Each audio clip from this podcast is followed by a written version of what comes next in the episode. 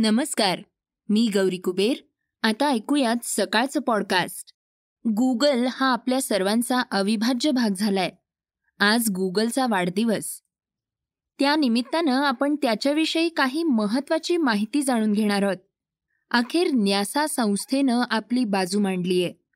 त्यांनी काय म्हटलंय हेही आपण पाहणार आहोत. चर्चेतील बातमीमध्ये शेतकऱ्यांच्या आंदोलनाला मिळालेला प्रतिसाद आणि भारत बंद याचा आढावा घेणार आहोत. सुरुवात करूया डिजिटल हेल्थ कार्डच्या बातमीनं. केंद्र सरकारनं नागरिकांसाठी एक नवीन सेवा सुरू केली आहे डिजिटल आरोग्य अभियानाच्या प्रायोगिक प्रकल्पाची घोषणा पंतप्रधान नरेंद्र मोदींनी केली होती. त्यानुसार आयुष्मान भारत डिजिटल मिशनला सुरुवात केली. या योजनेअंतर्गत सर्व नागरिकांना डिजिटल हेल्थ कार्ड देण्यात येणार आहे. सध्या सहा केंद्रशासित प्रदेशांमध्ये P M B H M प्रायोगिक टप्प्यात सुरू होणार आहे. आयुष्मान भारत डिजिटल मिशनच्या या योजनेत वेगवेगळे चार भाग आहेत. आरोग्य सेवेला डिजिटल रूप देण्याच्या हेतूनं ही योजना सुरू करण्यात आली आहे. Digital unique health I D हे एक ओळखपत्र असणार आहे.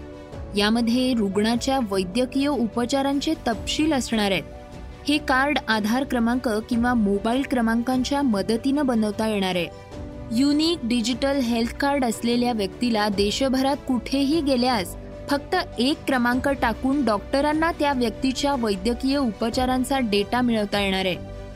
त्यामुळे डॉक्टरांना एका क्लिकवर आपल्याला यापूर्वी कोणता आजार होता आणि कोणते उपचार झाले हे समजणार आहे.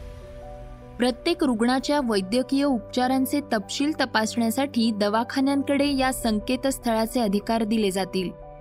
आपल्याला जर हेल्थ कार्ड बनवायचं असेल तर या संकेतस्थळावर जावं लागेल. त्यानंतर आपल्यासमोर युनिक डिजिटल हेल्थ कार्ड बनवण्याचा पर्याय येईल. आपण आपल्या मोबाईल क्रमांकाचा वापर करूनही हे कार्ड बनवू शकतो.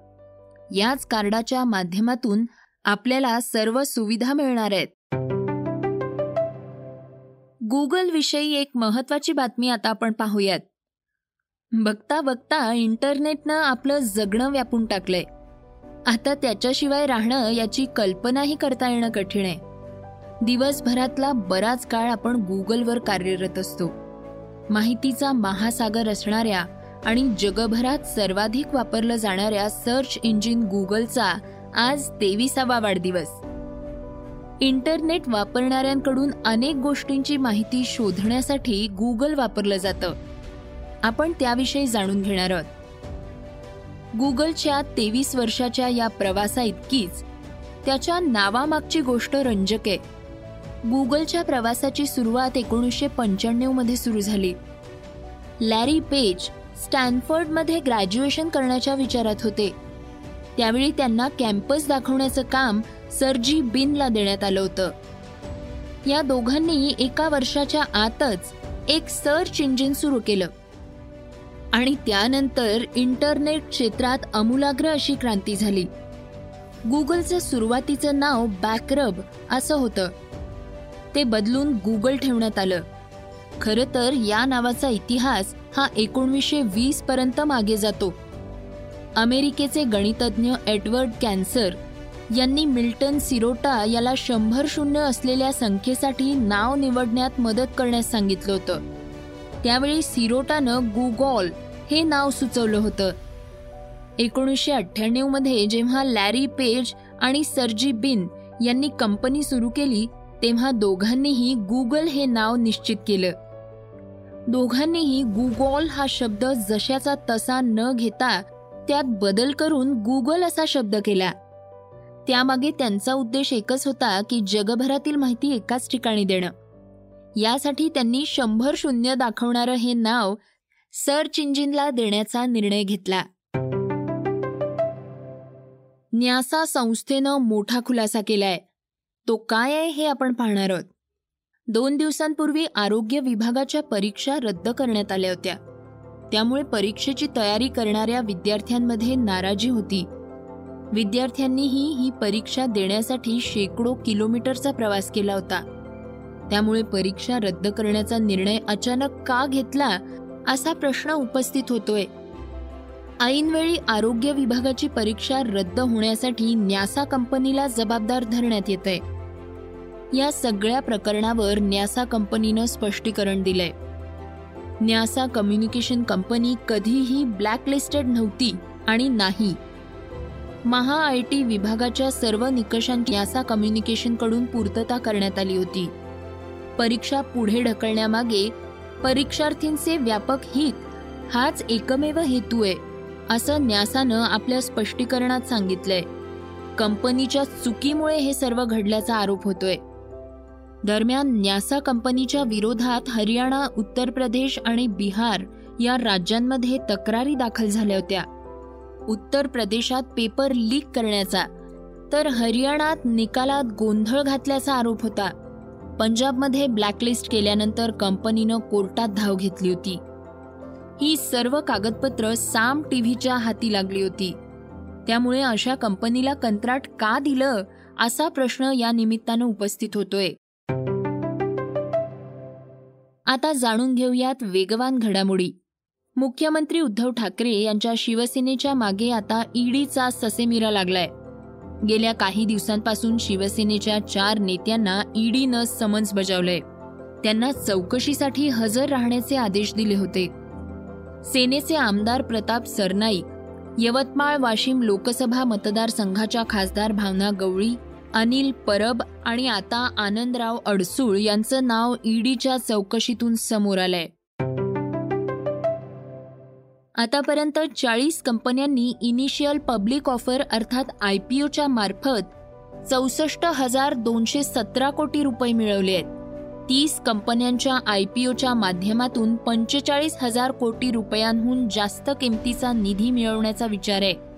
यात मोठ्या संख्येनं तंत्रज्ञान कंपन्यांचा समावेश आहे. तालिबाननं आता त्यांचा खरा चेहरा दाखवण्यास सुरुवात केली आहे. महिलांवर ड्रेस कोड लादणाऱ्या आणि कामावर बंदी घालणाऱ्या तालिबानांनी पुरुषांवर देखील निर्बंध आणले आहेत. अफगाण पुरुषांनी दाढी करू नये असा अजब फतवा त्यांनी काढलाय. हेल्मेंट प्रांतातील रहिवाशांना हा आदेश लागू करण्यात आलाय.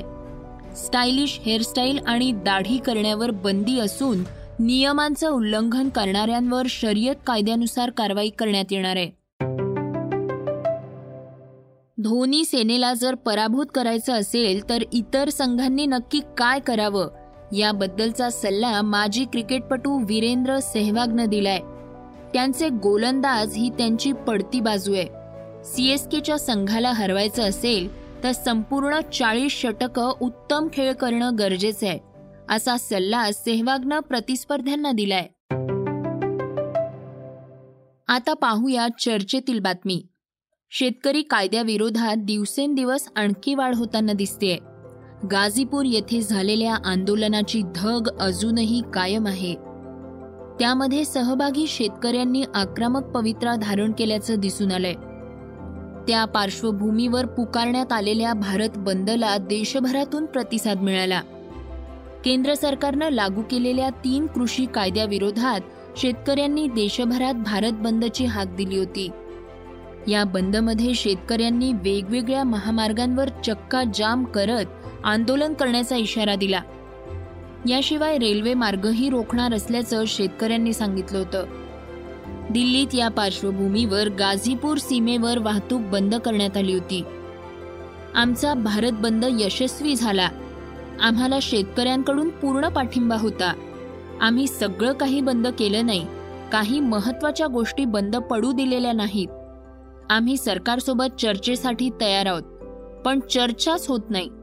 अशी प्रतिक्रिया भारत किसान युनियनचे नेते राकेश टिकैत यांनी दिली आहे सरकारच्या भूमिकेविषयी ते म्हणाले स्थगित करके तो फेरावगा होगा कानून. बिल्कुल जब तक भारत सरकार बात नहीं मानेगी ये आंदोलन जब तक जारी रहेगा। एमएसपी पे गारंटी कानून नहीं बनेगा।